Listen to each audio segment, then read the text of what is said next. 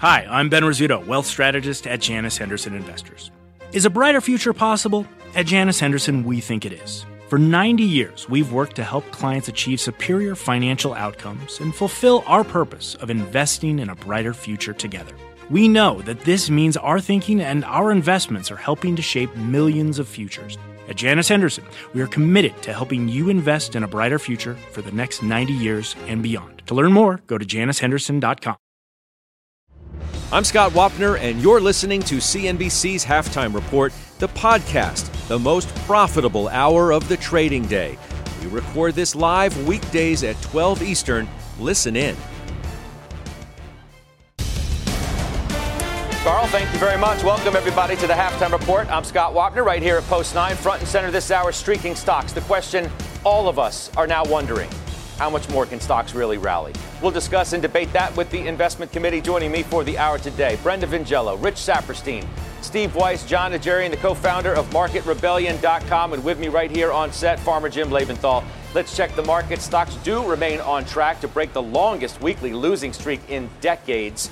As Carl said uh, in the last hour, Stocks positive for May, or the Dow is. Uh, there you go, 354, about the highs of the day. S&P 500 back above 4,100. So we've repaired a fair amount of damage here uh, over uh, this past week. And I know that sentiment is still so negative, and probably the most negative person on this show, and right, for that matter, over the last many weeks, months, is Steve Weiss, who called me today just before the show and said, Wapner, I bought the SMH, I bought the Qs, I bought the Vanguard S&P, I bought Qualcomm, I added to Volkswagen, I added to XPO, I bought Target, and I bought Cleveland Cliffs, he said. And Farmer Jim didn't know that. But Steve, are you more positive here? Well, uh, first of all, Scott, I, I, think I called you Mr. Wapner, not Wapner. Number one, number two, you notice I'm not wearing a jacket so, thank you. because I didn't want. Thank you.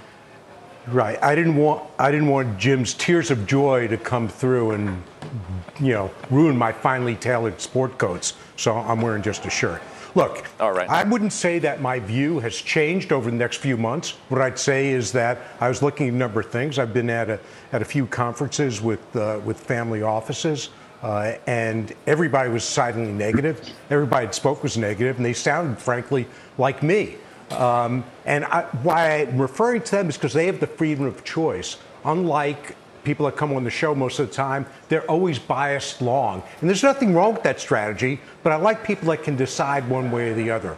And we were collectively talking that, hey, you know, maybe it's time to, to trade it a little bit. And what confirmed it for me is that when NVIDIA, which missed on their guidance, and Snowflake, which came in with, with zero margins and had a mm-hmm. big whiff mm-hmm. on their mm-hmm. guidance, when those turned around the pre market, as bonds continued to trade yields, continued to, continued to trade lower, finally, equities went in the right direction. It hasn't always been the case. So I thought it was a good time to put an exposure. As you'll notice, and as you said, most of my exposure came in the form of ETFs and indexes because I can get in and out of them quickly. They have a lot of liquidity. So that's why I did it. I'm not going to be here very long. Uh, I think it can run for another few days, but I'm even more worried than I was before. And I think you'll see that as we get into mid July and August and earnings why start to come worried? down. The Fed will Why are you gone. more worried? Why are you more worried well, than you were before? I mean, you could look at things and say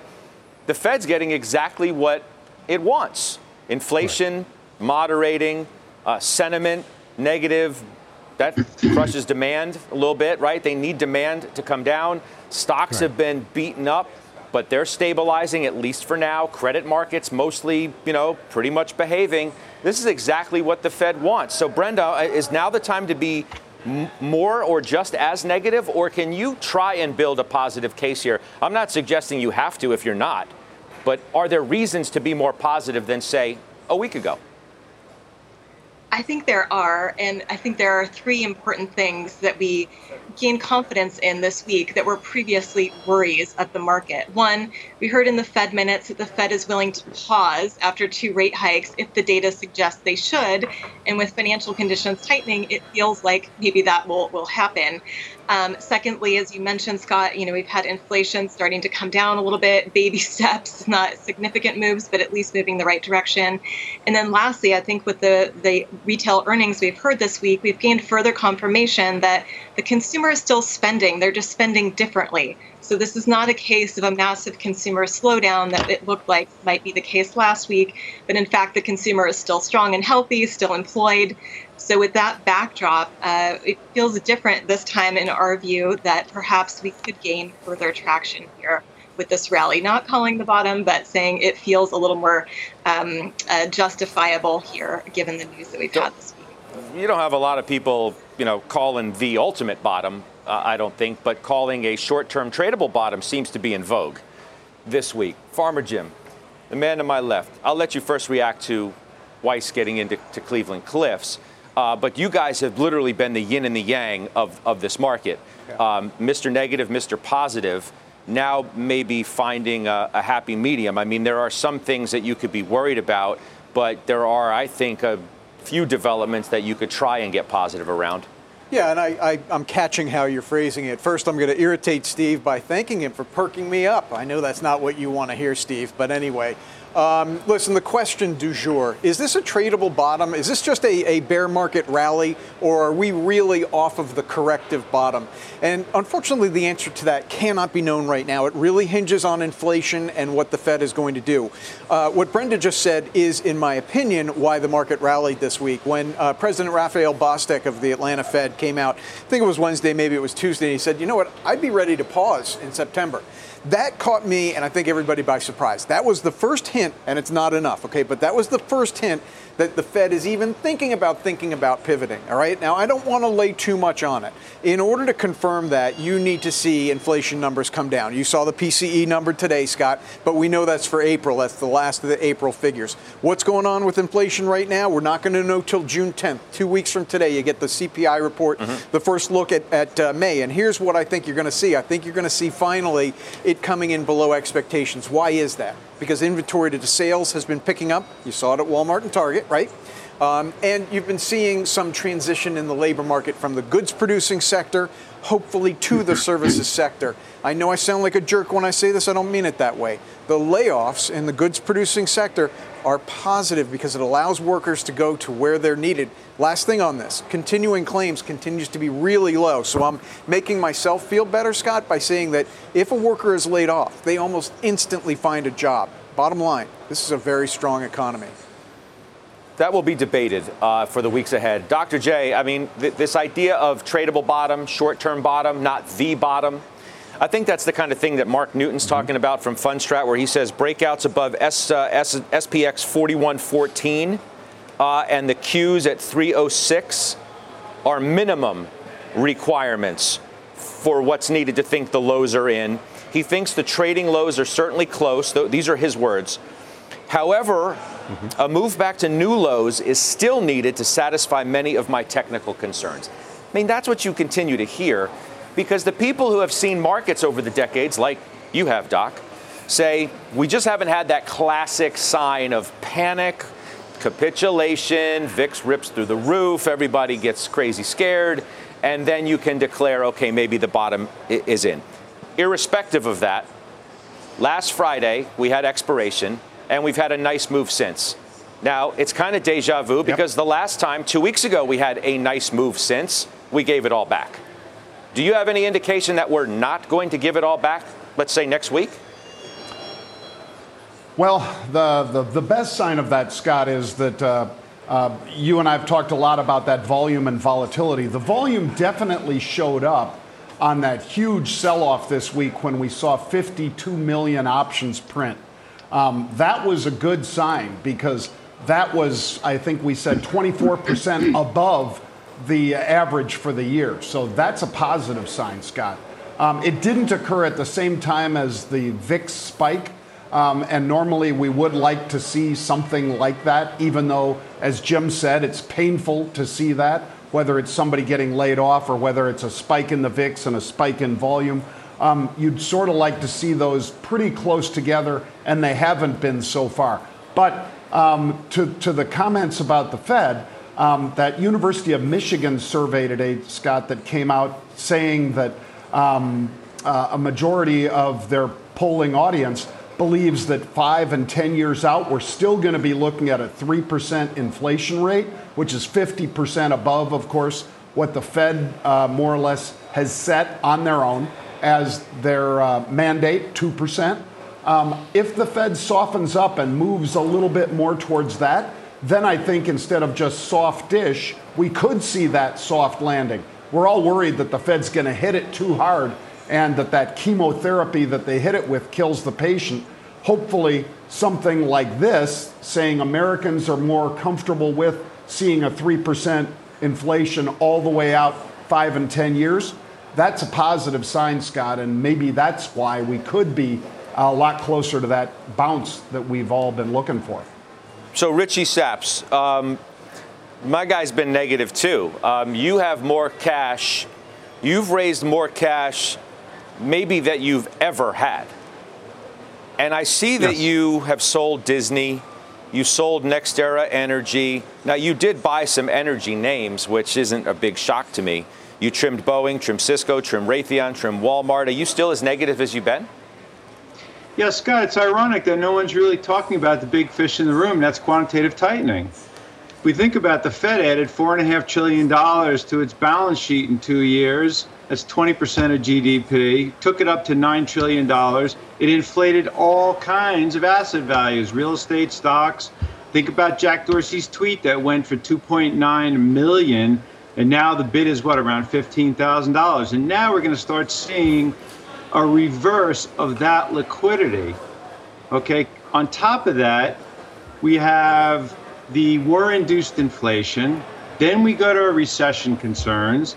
We have weakening ISM, depressed consumer confidence, and the money supply now is growing at only 1.5%, the M2. So the way we look at it is M2 is shrinking. What? That's shrinking. Money supply is shrinking. Yeah the M2. But our concern here is that when you couple all of these uncertainties, it's leading to a fog in where earnings are going to be. So our view is sure, we can get a tradable bottom, but in the long run, we want to wait for some of these uncertainties and more clarity in the earnings to reset. And that's why we've got a high cash position right now. We're comfortable with it. And I'd rather wait till there's more clarity Okay. And even if the market's up 10% before we add. So we have we have what, what feels to me then, folks, to be two categories of investors here. And that's the kind of conversation that we're having. We're talking about the same issues, but we are approaching them from two different places. There are some, it sounds to me, on this panel who are willing to engage in a potential short term bottom, whereas it sounds to me, mm-hmm. Steve, like Rich, for example, is like, I don't want any part of that because my longer term is, is worrisome. i would rather raise the cash and sit out of the tradable near term bottom because I don't like what's coming down the pike. You were in that place, but now it feels like you're ready to engage as well because you don't want to miss out on what could be a, another leg to this. If I'll call it bear market bounce. I mean, whatever you want to call it, we can call it what everybody else is calling it. Is that fair? Uh, I'm going to be short term because Rich hit it absolutely dead on. You've got QT coming, a, and that's going to keep going. And by the way, Bostic isn't a voting member, so let's take what he says with a grain of salt. So that's why I'm more worried because the market is now discounting sort of the end of the tightening cycle, whereas I believe it's just begun and the Fed is not going to go back and forth a million times. So we're going to get two tightenings in June and July, 50 basis points each. Powell was clear, and QT is starting at the same time. And you're seeing margin pressures. And these companies, particularly the retailers that have come out with the pie in the sky guidance going forward, they're going to be dead wrong because gas prices keep going up. So while some inflation inputs have come down, overall it's not meaningful. So this is a very, very short term position for me, as I've made clear, and that's why I said I'm more negative than I was before. Okay, so Jim Lebenthal, the, the most positive sign of, of the week or something. Let's let's deal with the here and now. Yeah. Right. Let's not let's not look uh, four, five, six months from from now. Let's look at the now. Financials this week. One of the worst sectors to, to this point. This week, whether it's Jamie Dimon at the shareholder meeting or not, Jane Fraser in Davos with Sarah Eisen talking about bank stocks undervalued. Bank of America up 8% this week. JP Morgan up 11, Goldman 6.5, Morgan Stanley 7.5, Wells 9.5. You don't like those? Uh, how about tech? Apple up 7.5 this week percent. Microsoft the same amount. Alphabet up 2.5. Amazon up 5. Nvidia up 10.5. I could give you a bunch of retail names that were up a, a hell of a lot too. What, what's the takeaway from this? Well, I, I, think each sector has its own motive forces. So let's start with financials where you began. I think really what's going on there is this tug of war between whether we're going into a recession, Scott, or whether this is just a scare of a growth slowdown. If we're going into a recession, that's why these bank stocks have gotten clobbered, is because of the worries about credit concerns and credit losses. Otherwise, you would look at a you know somewhat steepening yield curve. You would look at a higher interest rate environment so it should be great for the banks. Um, but you've seen them rally this week on the, uh, the potential that perhaps the Fed is not going to crush the economy. That's the financials. I happen to be long the financials. I believe we are not going into a recession. In the tech and the consumer discretionary, I'm talking about the FANGs, right? The Apples, the Amazons that you mentioned. I honestly think that's just a relief rally. Um, I don't think they deserved to get hit as hard as they have, but I don't think there's that same motive force that I just described for the financials. I think this is people just saying, look, I want to get back in the markets, whether it's like Steve, they think it's for a short term, or whether like me, they think it's for a long term, and they're saying, where do I want to go? Tech and tech and Google and Amazon have always saved me, so why don't I just go there? Both forces are real to me, I think there is more long-term play at, work here. And I know you said you don't want to look out four to five months, but boy, that economic activity about supply chain onshoring, that seems set to go for the next couple of years. Brenda, the most positive signal you got this week from you know those stock comebacks that I mentioned is what?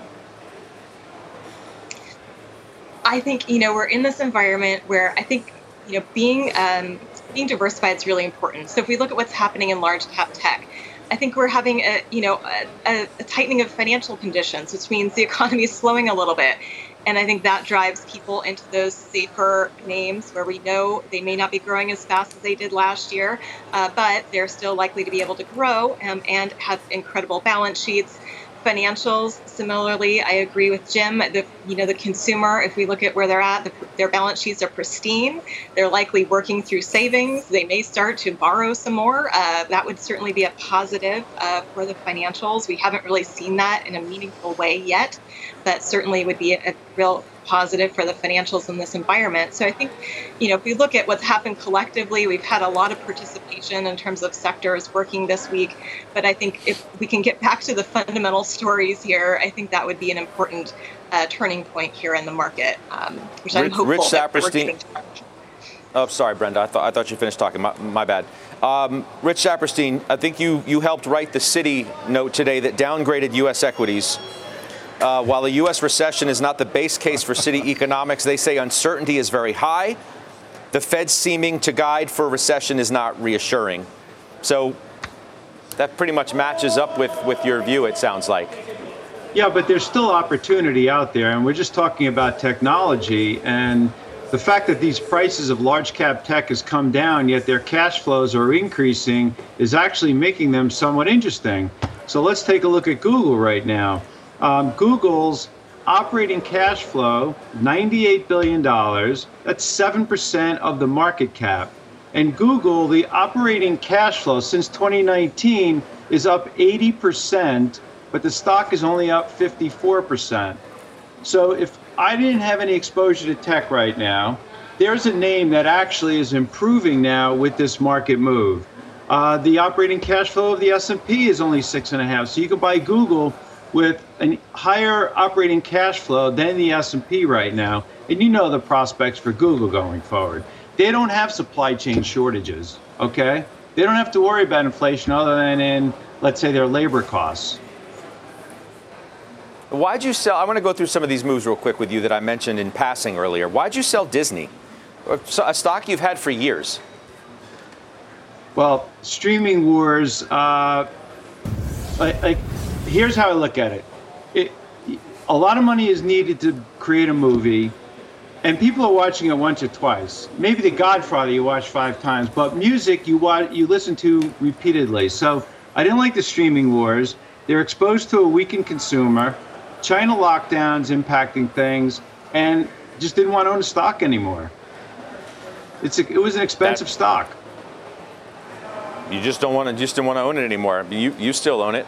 Yeah, I still own it. And look, Rich and I spoke on the uh, the morning briefing, and kind of, Rich, you didn't say this. I'm reading into it. All right. What I heard was he's exhausted by it, right? And he trimmed Boeing, and I, I get it, right? I get it. Sometimes you're just like, I want to get rid of this thing and move on. We're going to talk about a move later on that I made where I just got rid of something. I'm tired of it. It was a, it was a, it was a, a loser.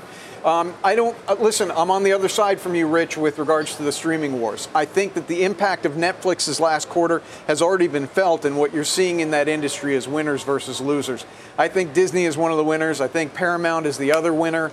Um, sorry about Netflix; it's just not doing it. Um, but I do think that you know that's an industry you need to look forward a year or two and say when Disney has 220 million subscribers, when Paramount has 100 million subscribers, what do they do with that? they have a lot of revenue and earnings that comes from that at that level. I think that's going to be pretty powerful.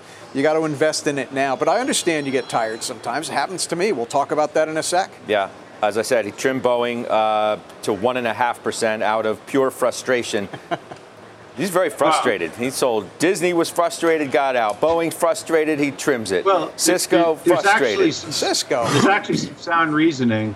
Uh, do I want to wait around for the 8.7 to get approved and then for China to approve the 3.7?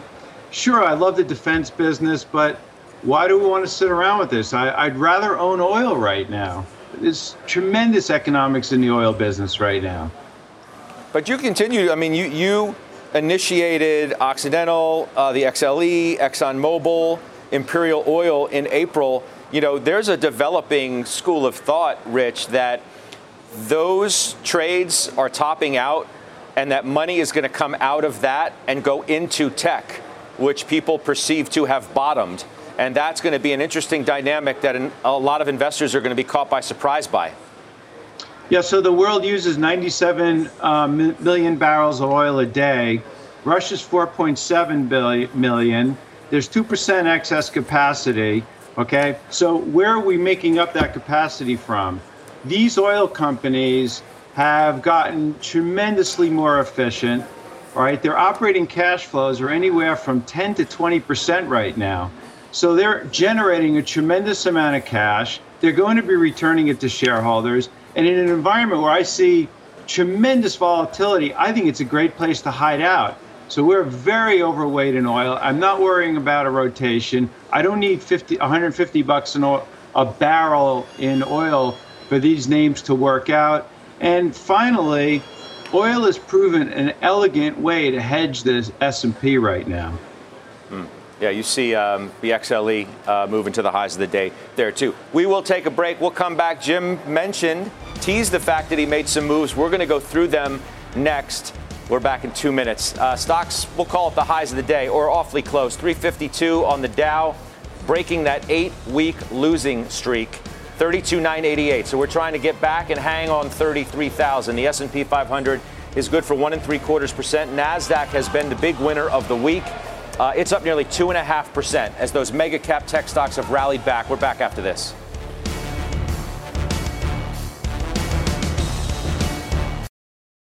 Old Dominion Freight Line was built on keeping promises. With an industry leading on time delivery record and low claims rate, we keep promises better than any other LTL freight carrier because we treat every shipment like it's our most important one. Visit ODFL.com to learn more.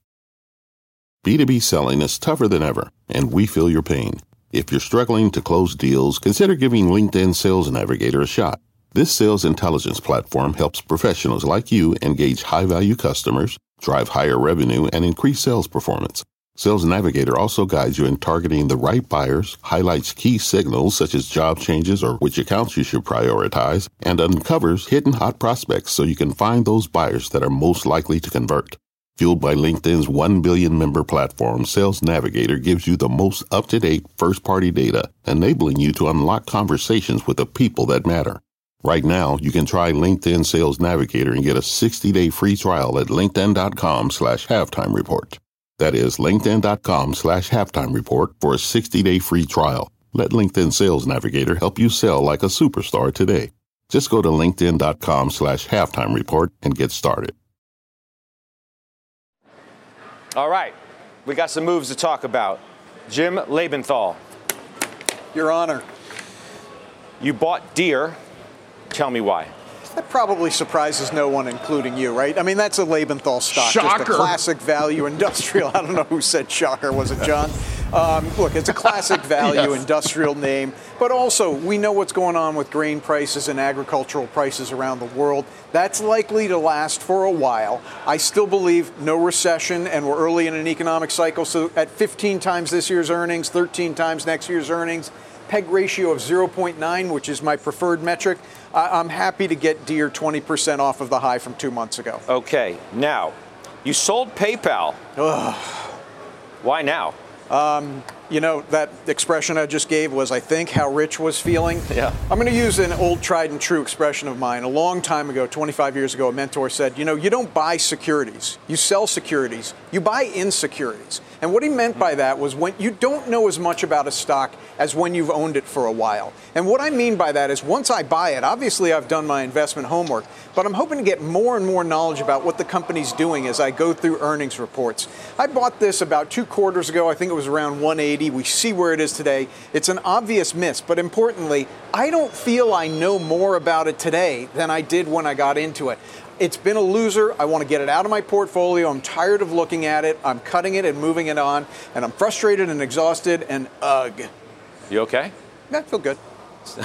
I feel actually. Did I that feel good? I, that felt great. That was I mean, cathartic. That's, that's cathartic. When you sell a loser, you feel fantastic. You feel lighter. All right.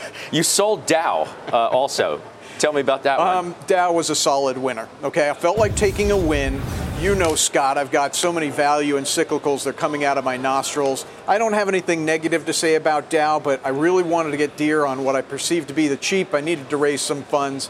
Dow is where I take it from. I got plenty of materials between Cleveland Cliffs, Sherwin Williams. I got a ton of value in cyclicals. So it's just, you know, buy low and sell high. Okay. Now we didn't really get a commentary from you, Weiss, about getting back into Cliffs because you, you've traded in and out of it a, a couple, a few times. I, I've lost track, but why, why'd you target that one? Because you, you've been negative on it. We've had debates between you and Jim, and, but now you've chosen of all the stocks that you could have in your, your market universe, why that one? Well, there are a couple of reasons. Number one, it's uh, I've traded fairly well. I mean, I sold it at 26 and went up to 30, whatever, one or two, but it was a big gainer, and I got it down at 20, just above 22. So when when I'm when I'm trading around the market on events, I go to names that I know and I know pretty well.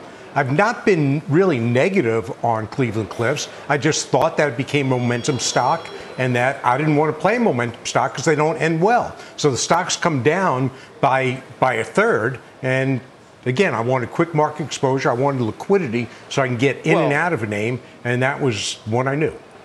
But I mean, you, you, you I mean, you, you have been negative on it. You've been negative about the economy, and you have questioned why you would want to own a stock like this if you thought the economy was weakening.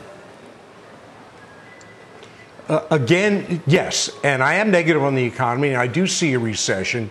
But again, it's it's a company I know. They've got a big buyback going on, so I've got some support there. Uh, and I'm not going to be in the in these stocks for long. I mean, look, uh, I don't think I'll be in them by the middle of next week. This is really just just a trade off the bottom. I thought I finally got a reasonable trade, and I didn't get it as soon as the trade happened. You know, I came to it a couple of days late on all of it. But Cleveland Cliffs just didn't have the move yet, so that's why I thought I was comfortable getting in. Okay. Look, I get where Steve is on this, all right? He's making a short term trade on the markets. He wants a high beta name like Cleveland Cliffs. Totally get it. Not going to argue with him. He knows as well as I do that my uh, outlook is far more long term. There are long term contracts in place at very attractive revenue levels for steel, and their input costs are fixed at a very low level because they produce their own iron ore. Iron ore, excuse me, where everybody else has to buy pig iron from Ukraine, which has gone through the roof. So, from a fundamental point of view, I like this for the long term. If Steve wants to play a high beta play for a short term trade, I won't get in his way. I won't. I won't criticize him. Okay, Dr. J, uh, you have a move. You bought Dell mm-hmm. shares, and they're up huge. Yep, uh, bought that one, Scott. I thought that uh, people weren't giving them the proper due uh, for this VMware sale, and obviously they got a huge windfall out of VMware. Uh, they got a lot more than the reported $50 billion takeover number when it was first leaked, um, but they also cut their debt dramatically with this sale, Scott. And I don't think that was being properly priced in either because obviously in a rising rate environment, this is something that could really negatively impact what is otherwise a juggernaut that Michael Dell um, and Silver Lake have put together here. Um, and I would say that uh, that's one of the main reasons. Also, they blew out earnings today. I didn't know they were going to do that, but those sure. earnings, you know, were what, uh, 50 cents a share better than the street estimate, so like 164 versus 125 in rough terms or something. They also beat on sales. So everything about this report was great. Then you cut your debt and you get rid of, uh, not that they needed to get rid of VMware, but they got a premium price for VMware from Mr. Tan. So I'd say, yeah, that's uh, a lot of positives, and that's why I jumped in. Okay. All right, we're going to take a break. Still ahead on the half. John, of course, has unusual activity. Plus, we are celebrating Asian American and Pacific Islander Heritage Month, featuring some of our CNBC teammates and contributors. Here's Jane Hyun, the author of Breaking the Bamboo Ceiling. The concept of this bamboo ceiling, which I've worked on for the past 20 years, uh, continues to be a barrier for Asian Americans. And it's this myth of Asians as a docile group of hardworking, capable people who have overcome barriers to discrimination. And I believe that's really false. And I've been working inside Fortune 500 companies where Asians are simply not making it all the way through the system. Uh, there's a lot of work to do there. So I believe it's important to, when we look at diversity and inclusion efforts, to include them in that process, right? To include them in that conversation, um, because many of them are still falling through the cracks.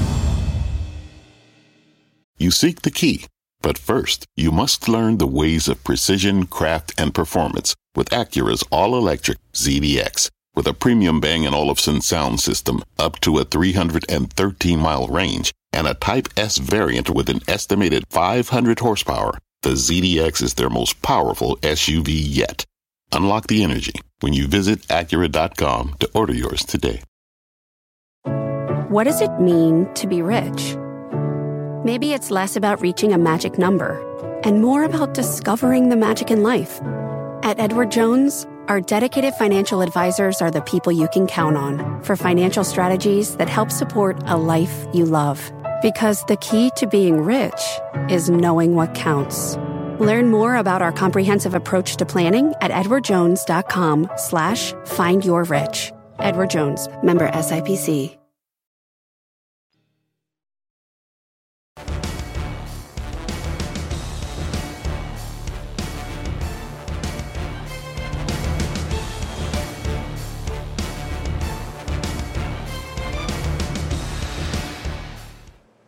Welcome back to Halftime Report. I'm Frank Holland. Here's our CNBC News update at this hour.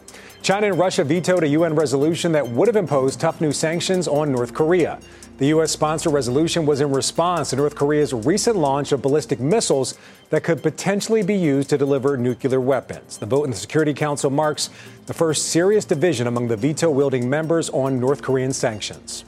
The Justice Department is once again declining to charge former FBI agents accused of failing to properly investigate former USA Gymnastics doctor Larry Nassar. Nassar pleaded guilty in 2018 to abusing 10 of the hundreds of patients who came forward to say that they had been molested.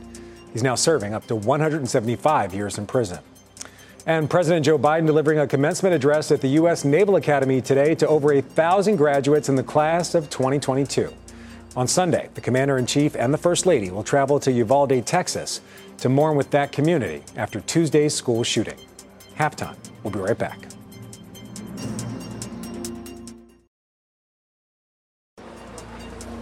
All right, take a look at the markets right here because we are holding on to the highs of the day. Dow has gone positive for the month of May, and at least right now, barring something unforeseen, and of course, you never know with the markets the way they've been, we are going to break the schneid. We've been down eight straight weeks on the Dow. We've been down seven straight weeks on the S&P and the Nasdaq, and we're poised to break all of that as we've rallied, gosh, in a week, like eight plus percent on the S&P. It's been quite a comeback for stocks. Let's talk calls of the day now. CVS downgraded to market perform at Bernstein. Brenda, we do it because you own it. Yes, so I think, you know, this analyst, it was a reinitiation of coverage of the whole sector. Um, and within that, he thinks that CVS is less attractive than some other names. But we would disagree. We still really like CVS. We think they're incredibly unique in terms of their integrated healthcare model. Definitely well positioned to deal with a shift to more value based care that we see coming in the future. And if we look at what they're doing, they are being very innovative. They really are trying to capture more digital customers. They had 44 million digital customers um, uh, at the end of last quarter. So really are making good strides, and uh, it's been an excellent performer. We really continue to like the name. Only 11 times earnings as well. I mentioned. All right, uh, let's talk Gap. Uh, ugly. What else can I say? Downgraded to underweight mm. at Morgan Stanley. Downgraded to underweight at J.P. Morgan. Take a look at the shares, please, of the Gap. Let's see. There they are. Wow, they've come back. That's surprising because they were down like 17, 18% pre market, down 5% after that, and now they've rallied. And that's an interesting sign for the market, too. Doc, you bought the Gap shares. Yeah, I did, Scott. And I did uh, more or less thinking the same sort of thing that we were seeing some sort of a washout. I mean, you know, for God's sake, the inventory levels were up over 30%. Um, Old Navy, which is usually the, just their uh, stellar side of their business, was not, and that's where a lot of the inventory build was. But uh, Banana Republic turned around pretty dramatically, and uh, sales were up there, I think, over 20%. Um, so uh, when the it had a circuit breaker this morning that took shares down to about 950. Um, that's when we jumped in, bought it, had unusual activity in the options that expire next week. So I don't know if this is a long term hold, Scott, but it's probably a hold into next week, next Friday, when these options expire. Mm. You looking at retail? I'm looking, at, retail. retail I am looking at retail. Hope to have something to talk to you about next week. But it's not going to be Gap stores or Abercrombie and Fitch or American Eagle. That's you. You have to have a level of insight into what's going on with fashion that, all kidding aside, I don't have. I don't know when khakis are in and I'm supposed to go to the Gap. Evident. I don't know when you know teen sexy chic is in. I'm supposed to go to Abercrombie and Fitch. So you're going to see me probably next week with something that's a little bigger picture on retail. I mean, teen retail has not been doing well, and I, I recall a conversation. Uh, think it was Melissa on the three o'clock with uh, Dana Telsey, who talked about how weak teen has been. But you look at some of these other names this week. Uh, Dollar Tree up 27.5% this week. Macy's 26, Dollar General 21, Ross 21, Nordstrom 20, Nordstrom, Best Buy, Costco, TJX, so here's the point, and by the way, Dana Telsey, great analyst on exactly the things I don't know. The point is this the consumer does appear to be in good shape. So I don't want to have the risk that I buy the wrong little boutique shop. I'm looking more at the big picture level, like some of those names you were talking about, Scott. Okay, we're going to take a break. We'll come back. We have John's unusual activity coming up. Also, want to remind you for details on how to become a CNBC Pro member, scan the QR code you see on the screen right there, or you can go to cnbc.com slash Memorial Day Pro. Halftime back right after this.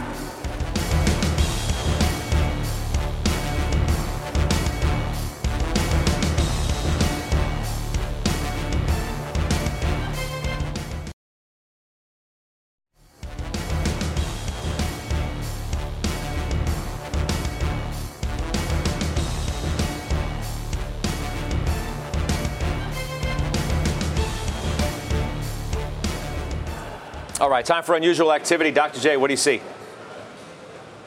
Uh, General Motors, Scott. Uh, this is one, of course, that a lot of members on the have.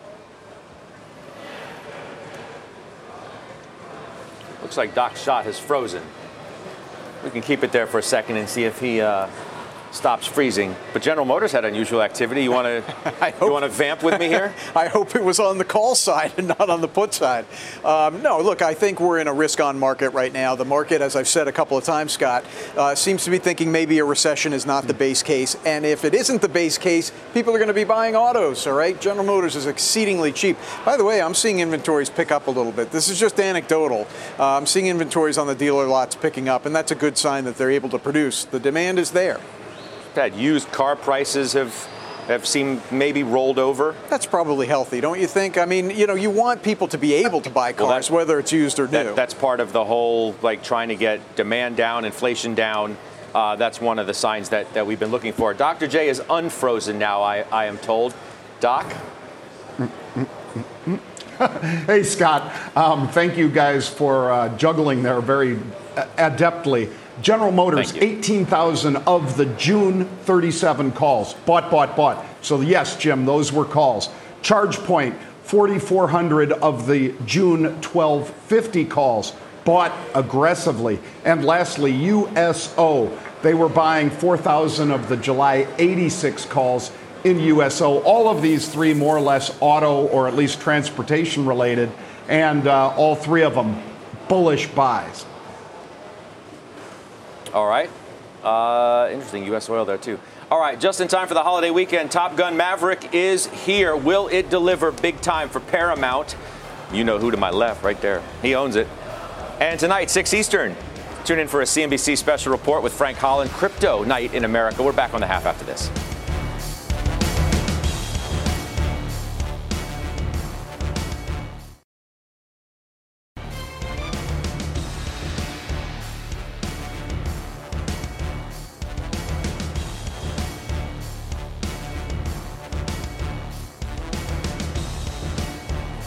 Right, stocks are holding on to some nice gains ahead of the long weekend, where many of you might see this movie. Paramount's Top Gun Maverick opening in time for Memorial Day mo- uh, weekend. Julia Boorstin is here with more. Hi, Julia. Well, Scott, Top Gun Maverick has already grossed over $19 million in Thursday night previews. That's the highest preview in Paramount's history and the highest preview going into Memorial Day weekend. So this does bode well for a box office rebound in a year when so far, year to date, the box office is 58% of what it was in 2019. ComScore projects the film, which cost an estimated $150 million plus to make, to bring in over $115 million at the domestic box office this weekend. ComScore just upping that projection. That's bolstered by a 97% positive critics rating on Rotten Tomatoes.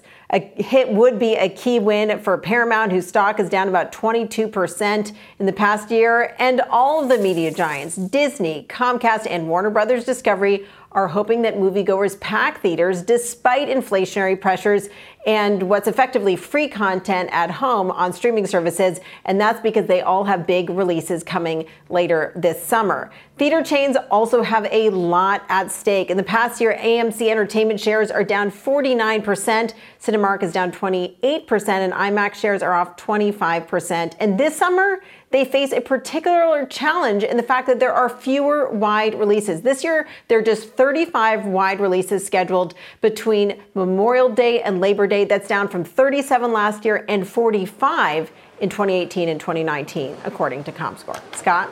All right. All right. Julia, thank you. That's Julia Boorstin. You own Paramount. Talk about it all the time.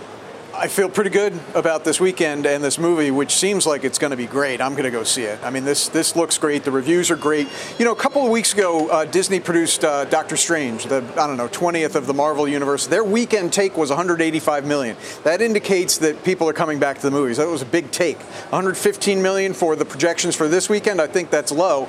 Also, it, uh, Paramount's last earnings call, Scott, they talked about moviegoers are coming back, and they cited Sonic the Hedgehog, uh, Jackass which of course is a biopic on Steve Weiss. Um, but they said that, they said these movies are coming back. People are coming oh. back to the theater. I had to. I, how could I not? I've been waiting for a month to say that. I'm sorry, folks. Hey, I liked it. Anyway, I appreciate it, Jim. As the as the judge, I'll allow it. No, look, look, should, this movie's gotten very good reviews. I want to go see it. I think others are going to want to go see it. I think I think on Monday you're going to have a very good report on the box office take. All right, let's uh, let's take a quick break. We'll come back, wrap up uh, this week in the markets here again. We're uh, pretty much holding on to the highs of the day, uh, trying to break this long losing streak, uh, weekly losing streak. I'll see you in two minutes.